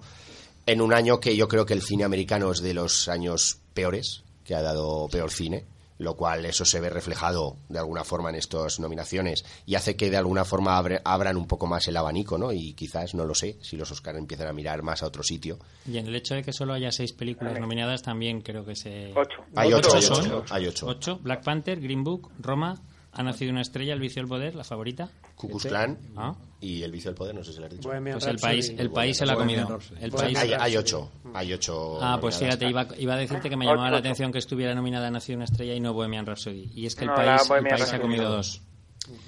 Eh, luego, ¿qué más? Pues eh, Paulikowski repite, ¿no? Con lo de fotografía y, y, en este caso, director, ¿no? Eh, ¿Qué más? ¿Qué más? Eh, el octavo cortometraje español, en ser nominado. Eh, Por supuesto, dar la enhorabuena desde aquí a Rodrigo Sorogoyen, a quien entrevistamos en nuestro programa y además es un tío estupendo con el cual se puede hablar muy fácilmente. Eh, la séptima nominación de Glenn Close, que yo creo que junto a Olivia Colman pues va a haber una lucha interesante por, por ver quién la gana. Y bueno, Nos contabas a la entrada las características de la primera película en habla. Sí, ya lo he mencionado. Lo has comentado Sí, ya. sí, Cuando sí. estaba viendo Sí, yo estabas, las, las dos que me estabas faltaban del contando, estabas contando. ¿Seis, siete, ocho? Bueno, y la presencia de Netflix con 13 nominaciones. Balada de Buster lleva- tiene tres nominaciones. Más las 10 de Roma. Más las 10 de Roma. Ricard, ceremonia Yo creo- definitivamente que será sin presentador. Sí, una gala sin presentador y casi sin películas. Ah, no, en serio. Ah, Muy es que malo yo estoy muy, yo estoy muy, muy decepcionado. Yo, ya, ya, o sea, ya lo veía venir, porque como ha dicho Guillermo, no hay muchas sorpresas. Pero yo tenía la esperanza de que se sacaran de la manga dos películas que todavía no han llegado y que podían ser muy buenas. Pero a mí solo, de las nominadas, solo me queda por ver Green Book y sinceramente, eh, ninguna de ellas me parece una, una gran película, la ¿verdad? ¿eh? Quizás ahora mismo estaría con el vicio del poder, pero no lo sé, lo tendría que pensar.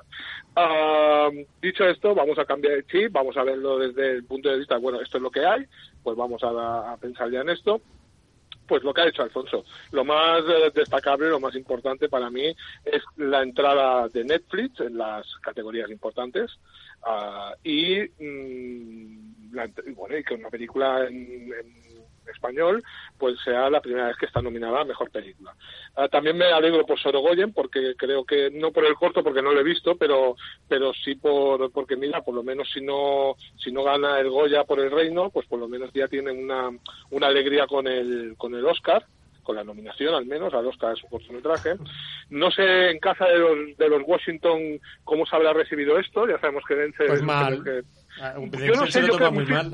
Fíjate que yo creo que se lo habrá no tomado cena. bien porque habrá dicho, en esta casa el único que gana Oscar soy, Soy yo. ¿Me entiendes? ¿Eh? ¿Me entiendes, Richard? Está- está respirando, Entonces, yo- está respirando Yo ahora. creo que está contento, ¿eh? Yo creo que está contento. Eh, y también lo que he dicho antes, me alegro que haya entrado Sa- Sam Rockwell por Timothée Chalamet. Y mm, yo, mm, eh, me permitiréis que yo estos últimos días he desarrollado una teoría de esas mías que no van a ningún lado, porque os recuerdo que el año pasado dije que no ganaría la forma del agua. Ah, pero yo he desarrollado una teoría en la que sale ganadora Bohemian Rhapsody. Y no es que yo la considere mejor, ni muchísimo menos. ¿eh? Para mí, de las ocho es de las más flojitas. Pero am, yo creo que Roma, que sería la gran favorita, que en principio es la, la que parece que va a arrasar, es una película que tiene mucha gente dentro de la academia que no quiere que gane. De entre ellos, gente tan mm, influente, con tanta influencia como Spielberg. Spielberg ha dicho que le daría un Emmy, pero nunca un Oscar. Ya se ha visto en Entonces, el PGA también. ¿Eh, perdón? Que se en el PGA, perdona, Ricard. Que también Sí, hay voto sí, no, no, preferencial no. también. El, el voto preferencial le puede perjudicar mucho en el sentido de que el que no quiere que gane Roma, por los motivos que sea, ah, La va a poner la última. La pone la última. Entonces, así poco a poco todas las películas tienen algo ah, que, les puede tener muchos enemigos. Es decir, la, la de Spike Lee, pues ya sabemos que es un tío que puede caer bien o no. La del vicepresidente, pues habrá gente que esté a favor de Dick Cheney y no les gustará el, el- el retrato que hacen. Y, entre, y yo creo que hay una película que es Bohemian Rhapsody que no le cae mal a nadie. Es una película que eh, a todo el mundo le gusta Queen, todo el mundo nos, nos cae bien Freddie Mercury, nos cae bien Queen, la película es simpática, la película tal, y va a estar en, lo- en las listas, Sí, sí. creo que va a estar siempre pues ahí, por ahí en medio, la cuarta, la tercera, Otro, la otro quinta. año que gana la tercera, pues, ¿no? Para ti. Eh, Yo creo que sí. O sea, a ver, ah, en principio no es la favorita, eso está- lo tengo claro. Pero me da a mí, me da a mí que podría ah, tener una opción gracias al voto preferencial. Cosa que tampoco no, yo le digo que a mí no me gustaría mucho que ganara, pero mm, ojo con esta película, con Bohemian Rhapsody. Eh, yo, perdonar, solo quiero puntualizar, me he equivocado cuando he hablado de Paulikowski, he dicho que estaba otra vez nominado a director, no, nominado a película de habla no inglesa y a fotografía, como ya hizo con, con Ida. Y luego, por otro lado, no hemos dicho que, o no me he enterado si lo habéis dicho, que Spike Lee por primera vez está nominado al Oscar, un director de la talla de Spike Lee. Como director sí, había estado nominado a guionista. Por eso, por eso sí, sí, pero como director no, Como director. entonces es la, es la primera vez. Bueno, tendremos ocasión de ir hablando a lo largo de las próximas semanas de las nominaciones, de las películas que se van se vayan estrenando. Vamos a dejar aquí ya los premios Oscar, las- la noticia que ha salido hoy y nos despedimos de Guillermo hasta la semana que viene. Guillermo, un abrazo un abrazo a todos. Hasta luego. Y nos vamos con el clásico de la semana.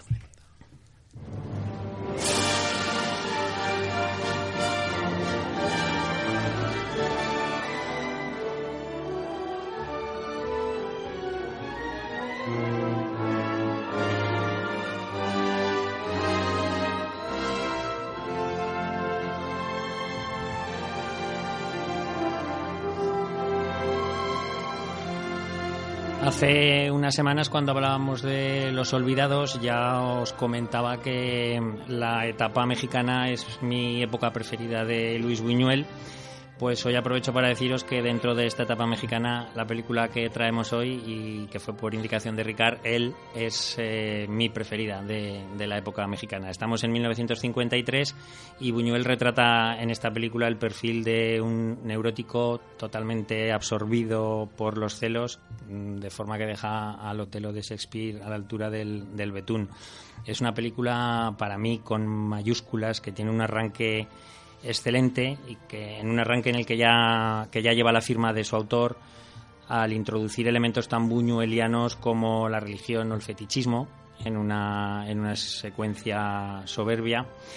Eh, hay que decir que la introducción a la historia está narrada desde el punto de vista del protagonista masculino, pero aproximadamente a los 20 minutos o así se produce un salto temporal brusco que además aprovecha Buñuel para cambiar también al narrador, que pasa a ser la protagonista femenina. Y en, ambos momentos intenta que el espectador empatice al principio con uno y, posteriormente con, la otra. Yo lo voy a dejar aquí porque habrá muchas cosas que comentar. Seguro que Luis quiere decir que Hitchcock eh, homenajeó a esta película. Seguro que Ricard hablará de alguna interpretación del surrealismo de Buñuel a lo largo del, metraje y seguro que Alberto encuentra alguna referencia artística. Así que todo vuestro, chicos. Espera, me voy a, mm, poner la capa de, Luis porque para hacer esas referencias hitchcockianas, eh, bueno, mejor dicho, Hitchcock referenciaba a él. En, eso es, exactamente. Yo creo que había visto unas cuantas veces él cuando escribió el Bueno, él no escribió el guion, pero cuando rodó Vértigo, todas las escenas del campanario, incluso eh, la obsesión. Es reconocido, ¿eh? Es, reconocido, ¿eh? lo del campanario. claro, claro, claro. La escena esa del campanario, vamos. e incluso el, el, el, final, aquel en el convento, pues también tiene algo de, de, vértigo.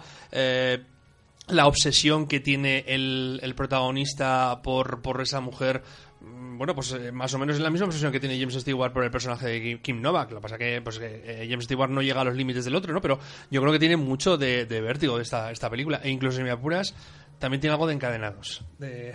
¿Sí? sí, bueno, pues lo que pasa que aquí sería al revés. Las escenas aquellas del baile en la casa y tal, pero bueno, aquí sería, sería al revés. Eh, no sé si lo habéis mencionado, pero yo creo que es un retrato de una obsesión enfermiza que tiene, pues eso, todas las características de, Buñuel, pero a mí, sin embargo, sí que hay alguna cosa de guion que no me termina de, cuadrar, y es precisamente el momento ese que dices tú de cuando cambia, cuando eh, a los 20 minutos eh, cambia al punto de vista del personaje femenino, ahí hay un encuentro que me parece muy poco casual. ¿No te lo crees? En absoluto. En absoluto. Mira que es México grande. Mira que es México grande. Y hay casualidad, hombre, por favor. Alfonso. Bueno, eh, me parece una excelentísima película que tiene evidentemente muchas referencias, como estoy diciendo. También homenaje a Gilda, yo creo, esta película, ¿verdad? hay un momento que se ve ahí. Eh, ¿El qué? Ahora me tomo yo una. una Gilda. bueno, yo creo que es una de las mejores películas de Buñuel y, no hay que hay que recordar a nuestros oyentes o muchos de los que no conocen tanto de Buñuel que es que lo que estamos hablando es que Hitchcock tomó de referencia a Buñuel y Buñuel aparece en, ya lo he dicho alguna vez pero en esa mítica foto los mejores directores ahí está Buñuel no hay otro o sea es Buñuel era un homenaje Nuestro a Buñuel. Que lo homenajeaban a él. Eso es, eso, por eso, claro, claro, claro, claro, que lo homenajeaban a él y por eso está él. Quiero decir que no homenajeaban a otro, homenajeaban a él. y la, la, escena, estoy pensando también yo, en la escena de recuerda de Gregory Peck con la navaja, pues también quieras que no, recuerda a, a ya lo diré, a un perro andaluz. Un perro andaluz, sí, sí, sí, sí, plano, ¿no? Sí, sí, sí, sí. El corto del 29 que pudimos ver, aunque yo no pude asistir en el festival. Sí, yo estoy convencido que a Ricard la escena que más le gustó fue la de esa surrealista final en la que aparece tiene alucinaciones el protagonista y ve a todos poniéndoles los cuernos. me gusta mucho, me gusta mucho, pero no sé si es la que más me gusta, porque me gusta toda la película. Me gusta mucho eh, el final, el final que no, bueno, no lo vamos a decir, pero bueno, el final me parece súper gracioso, o sea, uh, cómo acaba ese hombre y cómo empieza a andar ese hombre que, ya denota que no está tan bien como parece. Bueno, eso sabes, uh, sabes, Ricard, que eso tiene, he leído una explicación de eso eso. No sé si. Que Buñuel se vestía de. de, de Que era Buñuel, ¿no? era Buñuel Sí, el sí, que es Buñuel el que hace esa escena. No, sí. pero el, Ah. cam- el caminar en zigzag no, no, no se producía solo en esa escena final, sino también hay un momento en la escalera, si Claro, recordáis, en el- claro. Sí, sí, sí, pero, que, pero que Eso tiene una es. explicación Ah. y un- una explicación que, que- porque la he leído evidentemente si no no la- yo no soy capaz de, de detectarla Bueno, bueno, bueno. y es que en México hay una pirámide muy famosa que no recuerdo el nombre ahora que tiene los escalones tan altos que es imposible subir si no es zigzagueando que de alguna forma ¿Los supone, estos? supone- no no tiene un nombre te, te- teotiplano o alguna cosa así Chichen Itza. y que bueno o algo así sí y que, y que son tan altos los escalones que tienen que tienes que subir zigzagueando no puedes subir de frente porque eso Yo primero por dos motivos porque así nunca vas de cara Sí. al- a la divinidad siempre Correcto. vas eh, respetándolo y que y que quien escribía esta interpretación decía que seguramente Buñuel había estado en esa en esa pirámide y había tenido que hacer- subir en zigzag y lo había plasmado en estas dos escenas de, de la película O sea, no tenía que ver el alcohol, ¿no? Yo, yo como yo como soy como el tío ese de la película Juliet Desnudo, que, que es un flipado de la vida, que Sí. ve cosas que no existen, también veo ah, ah, El Resplandor en un momento dado. Veo la escalera, me recuerda a la escalera del Resplandor, la escalera de la casa, y eh, la máquina de escribir, cuando empieza él a escribir ahí como desesperado, que le hace que ella le ayude, ¿eh? hay un Sí, momento que me da la sensación que está escribiendo lo mismo, que ese hombre no está, escribiendo chorradas como hace Jack Torrance. O sea, realmente, ah, yo tengo que decir una cosa. El, yo le diría a los espectadores que, que se quiten el miedo de ver una película eh, de Buñuel, porque Bu- Buñuel da un poco de miedo a mucha gente, de decir, "Eh, esto es un rollo, porque es que van a ver un peliculón, un peliculón, pero además súper actual. Es una película que yo la habré visto tres o cuatro veces, la primera vez al final del siglo pasado, que suena muy, muy lejano eso, y la he ido viendo, y cada vez la veo más moderna. Cada vez es una película que la veo más moderna. O sea, realmente está, están hablando de una película de un maltratador. Está haciendo un retrato perfecto de un maltratador hasta el, hasta el punto de que en su momento la, la proyectaban en, ah, en bueno en, hospi- eh, bueno, en, en- en esto, en simposios de medicina etcétera etcétera ah, de psicología y de psiquiatría para ah, desarrollar lo que en aquel momento era la, decían que era una película que retrataba perfectamente la paranoia de un hombre. Realmente me parece mm, habéis dicho la, que más os gusta, yo estaría, eh, de la época mexicana yo estaría ahí con el Ángel Exterminador y de toda la carrera de Buñuel, eh, quizás a mí también me gusta mucho La Edad de Oro, ah, que es francesa. De Buñuel yo me gustaría decir que estamos hablando de que si se hicieran top, seguramente estaría en el top 5 de los mejores directores mexicanos, seguramente estaría en el top 5 o 10 de los eh, mejores eh, directores franceses y estaría en el top 5 también de eh, los mejores directores españoles. Sí, las Eh, tres, las tres Bs de España, eh, Berlanga, Buñuel y Barcí. Siempre, lo, he- siempre- siempre- siempre lo he dicho. Realmente eh, es una película, eh, además es que tiene un título muy malo en el sentido de que eh, él parece que, o sea, si nadie, si nos están escuchando pues haciendo otras cosas, no sabrán qué hago con el título. La película se llama Él, o sea, simplemente así. Me parece una película extraordinaria. Bueno, yo seré breve. En- Me encanta que Buñuel, antes de meterse en este melodrama tan intenso, pues dedicó los primeros minutos a, a poner su sello, ¿no? El, que es el- la, la religión, el fetichismo, incluso hay un punto ahí de pederastia con los, que, que ahí lo deja, ¿no? Y, y, eso, y luego le- él decía, eso ya te doy gracias a Dios, esa frase era suya, ¿no?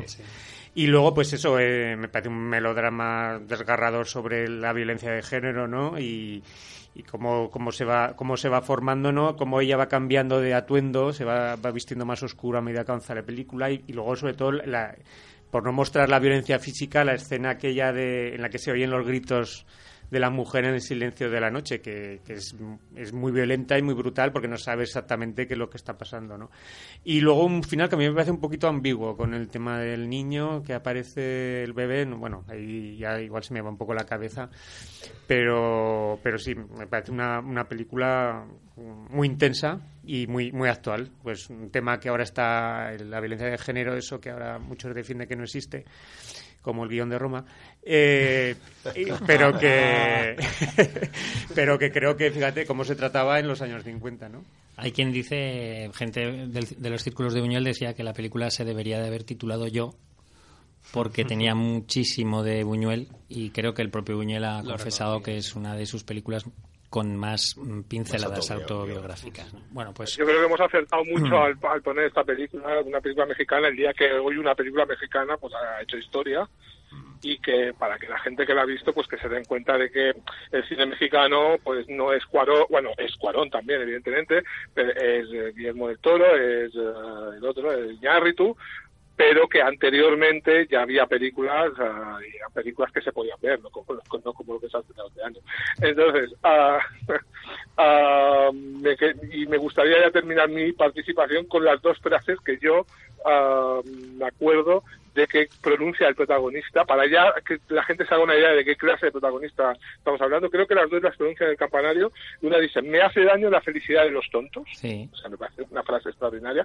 Uh -huh. Y la otra es, yo desprecio a los hombres, si fuera Dios, no los perdonaría nunca. Pues sí que resume bastante bien la personalidad de este, de este individuo. Bueno, pues una grandísima elección la de esta semana, esta obra maestra de Buñuel. Vamos a dejar aquí el clásico, se nos está echando ya el tiempo encima. Ricard, muchísimas gracias. Muchas y gracias a vosotros. Hasta la semana que viene. Eh, Seguimos con los estrenos de la semana. Chicos, tenemos 20 minutos para lo que nos queda, así que procuraremos ser breves. Alfonso, Patricia Font dirige el estreno español más llamativo de, de esta semana con, entre otras, nuestra queridísima madrina Alexandra Jiménez. Efectivamente, bueno, es el, el, estreno así comercial de la comedia que, que, hoy en día se hace un poco aquí en, en, nuestro, en nuestro país. Es la ópera prima de Patricia Font, una, una directora que sobre todo ha trabajado en temas de, de, televisión como Pulseras Rojas, donde desarrolló varios capítulos, y sobre todo es la ganadora del, de un, del Goya al mejor corto hace unos años por un cortometraje en el cual, si no me equivoco, aparecía también Alexandra Jiménez. Eh, y que bueno, en fin, eh, estamos hablando por, por si no nuestros oyentes no lo saben, eh, la película que es Gente que viene y va y una película que destaca por su interpretación, por la, el grupo de actrices que, que protagonizan la película, entre las que tenemos pues a Clara Lago, eh, a Carmen Maura y, como bien has dicho, Santi, a nuestra Alexandra Jiménez, a nuestra musa. Aparece por ahí también actores como Alex García o Carlos Cueva y Paula Malia, que es una actriz que, bueno, es desconocida, yo no, no, la conocía para nada y me parece que, que está en un, en un, papel muy divertido. La película trata un poco de, de desengaño, de, las segundas oportunidades, de, de de bueno pues de, que siempre uno se puede levantar levantar después de, los golpes y nos muestra pues una arquitecta que es eh, Clara Lago la cual bueno pues recibe un palo cuando descubre que su novio pues le pone los cuernos ¿no? tiene que volver a la residencia familiar donde está bueno pues su madre y sus hermanos que tienen una bueno una vida muy peculiar no todos tienen unas rarezas muy particulares eh, un, un extraño misterioso vecino aparece por allí con un coche rosa y bueno a partir de ahí bueno pues todo lo que sucede. A mí particularmente fue una película en la que entré mucho, me, me reí, me parece que está muy divertida y, y, bueno, y no quiero entretenerme mucho más eh, por no... Y porque Luis no piensa lo mismo que tú. No, no, no, yo todo lo contrario a lo que le pasó a Alfonso. Eh, a mí yo no, no, entré en la película, me parece muy previsible todo, es como una película dirigida a un público que no quiere que le sorprendan y que los, les saquen un poco de lo establecido y las partes digamos más novedosas algunas pues no me parecen de mal, de mal gusto sobre todo una que ronda alrededor de un bebé no eh, me encanta Carmen Maura. Para mí una película con Carmen Maura sube puntos y por supuesto me gusta la parte de Alessandra Jiménez y no es, no es, es, ya es un tópico decirlo. No pero, es amor de primo. Sí, efectivamente. Creo que su papel es el, digamos, la parte más una de las más originales de la película y lo defiende pues con bastante dignidad. Pero, pero bueno, a mí la película no me gustó. Decir que no lo he dicho, que es eh, la adaptación de la, de la novela de Laura Norton, una escritora misteriosa, la cual no se ha dado a conocer, nadie la conoce, no sabe cómo es, Uh -huh. Y bueno, es un tema este curso, ya quiere mantenerse en el economato. Muy bien. igual, es, igual es un, un, robot rumba que está que no, fabrica no, los creo, ya, ya, tuvo otra película adaptada, eh, no recuerdo su título que era, que era muy largo. No le culpes al karma. Lo que, lo que nos pasa, pasa por, por gilipollas. Eso es, eso es. Vuestras notas para gente que viene y va. Yo un 6,75. Un 4. El siguiente estreno es Uno más de la familia. Esta es una película eh, dirigida por Charles Martin Smith. Nos cuenta la historia de una perrita que se pierde y que tiene que recorrer 400 o 500 kilómetros durante bastantes meses para poder volver a su, a su hogar. El director Charles, Charles Martin Smith ya está habituado al género del cine familiar y con animalitos porque es el, el director de Airbat, no sé si os acordáis de este perro que jugaba básquet, y de las dos partes de la gran aventura de, de Winter, el delfín. La película es la típica película que ves después de comer en el sofá, una película muy familiar, del estilo de las Disney que veíamos nosotros cuando teníamos 13, 14 años. Eh, el auténtico protagonista es la perra, a pesar de que por ahí eh, aparecen pues Ashley Judd, eh, Edward James Olmos o Wes Stady, pero todos en unos papeles muy pequeños y muy supeditados a, a la protagonista, que en este caso es la, el animal, y el paisaje que de, la América en torno al estado de a, la ciudad de Denver que es por donde se pierde la perra en, los bosques de Colorado y, bueno pues todo ese paisaje que permite al director de fotografía lucirse un poco mm, es una película que yo voy a probar con un 5 porque no pretende ninguna cosa más que la que te ofrece, que es eh, el que te puedas llevar a tus chicos un día al cine y que se pasen un buen rato sin más. Eh, hasta aquí, pues no, no, no, merece más, no merece más profundizar. Alberto, también se estrenaba el caso Murer, que es un drama judicial que se centra en la figura del carnicero de Vilnius, un auténtico sádico nazi. Sí, eso es. Eh, un personaje del cual yo no tenía ningún conocimiento, no, no conocía de su existencia, este Franz Murer, eh, porque siempre hemos visto películas sobre criminales eh, de guerra nazis y casi siempre son alemanes.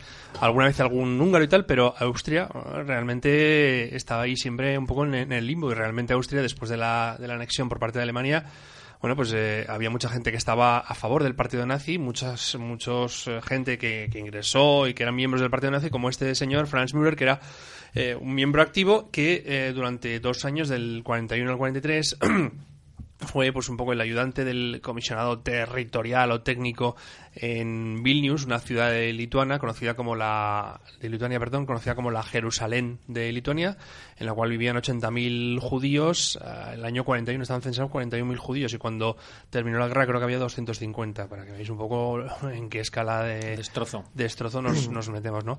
Este este señor, como digo, fue un poco el encargado del gueto de, de esta ciudad durante esos dos años, 41 al 43 Después de la guerra mm, vivió en su, en su Austria natal sin que nadie le dijera nada hasta que bueno pues alguien le, debió reconocer uno de estos de estos judíos que le debió reconocer, le denunció, fue procesado por las autoridades soviéticas, estuvo seis años en una cárcel soviética pero a resultas de unos eh, de unos convenios entre Austria y Rusia pues después de, de estar como digo seis años en la cárcel pues fue devuelto a Rusia. Y no fue sino a raíz de la insistencia de Simón Wiesenthal, ¿os acordáis el cazanazis?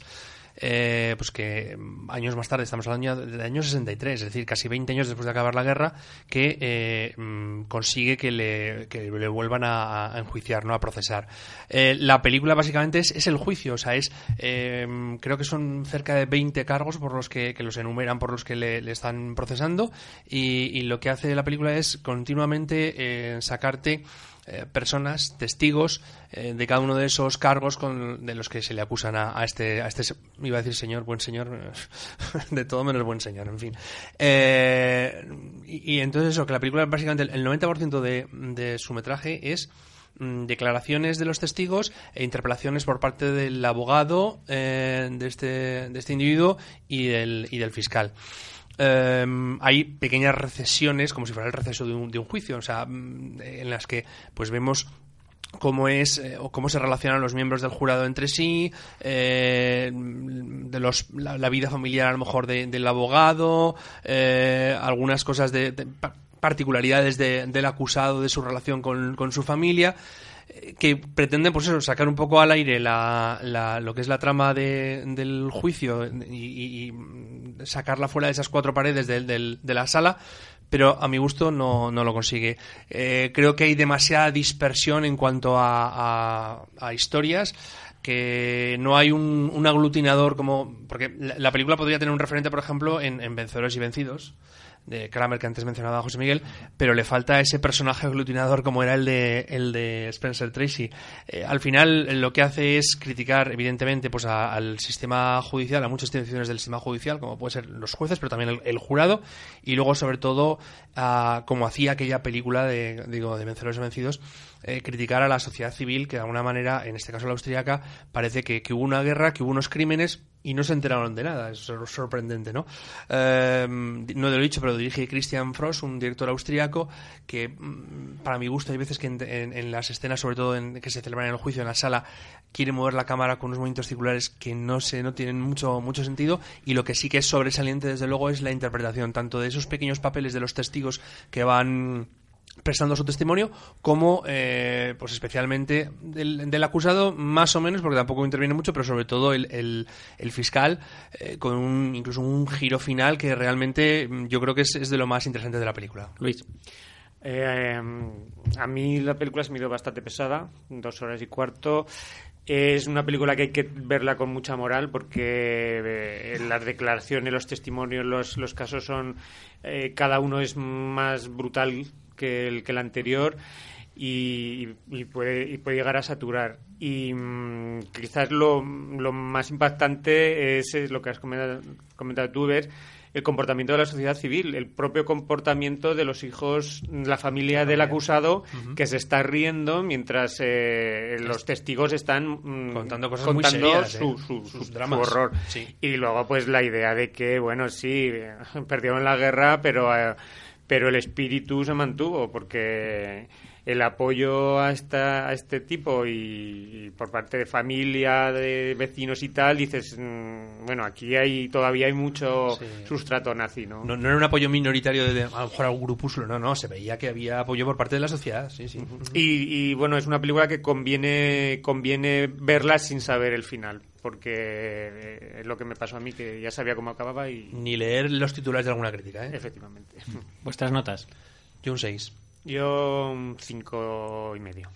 Vamos con el estreno Netflix de esta semana. Yo creo que lo elegiste tú, Alfonso. Hablamos de Sony, un drama criminal en lengua indie, dirigida por el debutante Ivan Air que a partir de los altibajos que se producen en una relación entre una agente de policía y su superintendente o su superiora, como la queremos llamar, aborda diferentes temas de la sociedad contemporánea, contemporánea india, eh, haciendo especial hincapié en la lucha de géneros lo más lo que me parece más interesante de esta película sobre todo es que es una película hindú pero que no tiene nada del, de lo típico del cine hindú. O sea no estamos hablando de una película Bollywood mm. sino que es una película que bien podría ser realizada por un director europeo no creo que incluso viendo la película hay veces que podía haber reflejado algo de los hermanos Dardenne viéndola no por ese formato me parece muy interesante por cómo trata y cómo, sobre todo, se centra en, el abuso de, poder, en el machismo de la sociedad eh, hindú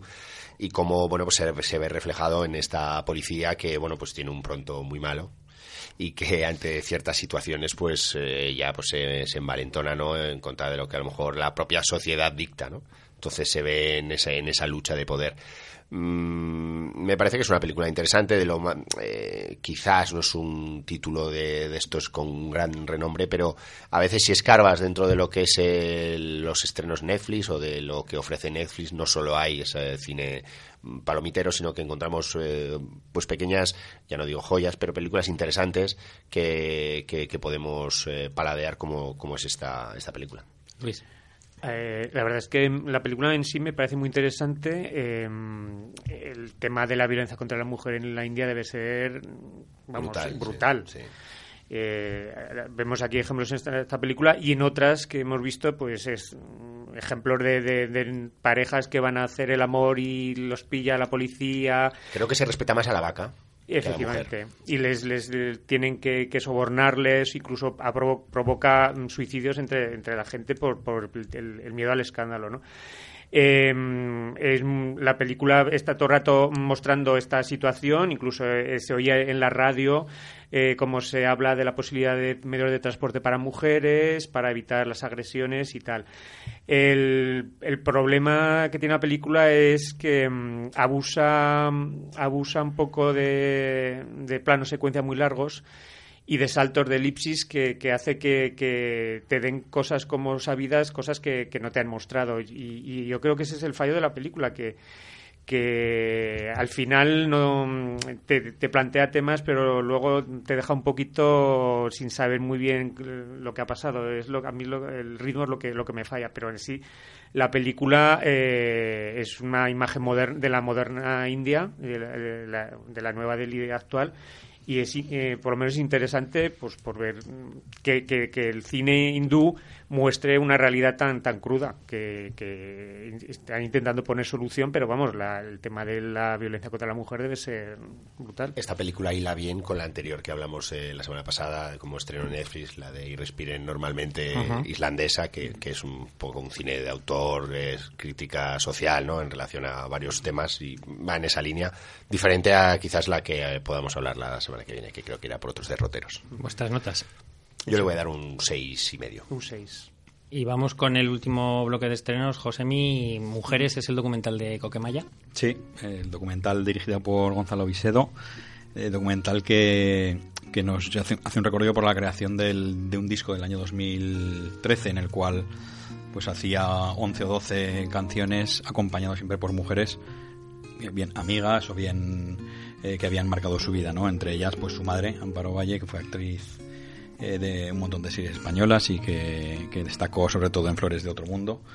Y, y, bueno, es, como digo, es un recorrido en el cual eh, Coque pues intenta hablar de la experiencia suya con las mujeres a lo largo de, de sus últimos 15 años, que ahora ya son pues 20 desde que la, desde que la rodó, que debió tener problemas para conseguir que saliera adelante, porque bueno, han pasado casi seis años hasta que ha conseguido llevarla a buen puerto, ¿no? Eh, pues destacar las, las apariciones de Leonor Watling, de Ángela Molina, de Janet, de Annie Bisuit, que hace para mí el mejor dueto con, con Coque, con No puedo vivir sin ti. Y, bueno, un poco eh, desde la que estamos viendo ahora Berlín, eh, pues eh, Leonor eh, compara un poco a Coque Maya eh, en un momento determinado con, con, que esto que está haciendo quiere homenajear a, a Mastroianni en Fellini en ocho y medio, ¿no? Poco pretencioso suena, pero de hecho durante, la, durante el documental pues sí que va poniendo voces en off de Mastroianni y, sí que es verdad que, el, que lo, lo, que dice de Marcelo en, en, en, aquella obra maestra pues pega bastante un poco con lo que está él, él diciendo y lo que es su vida, ¿no?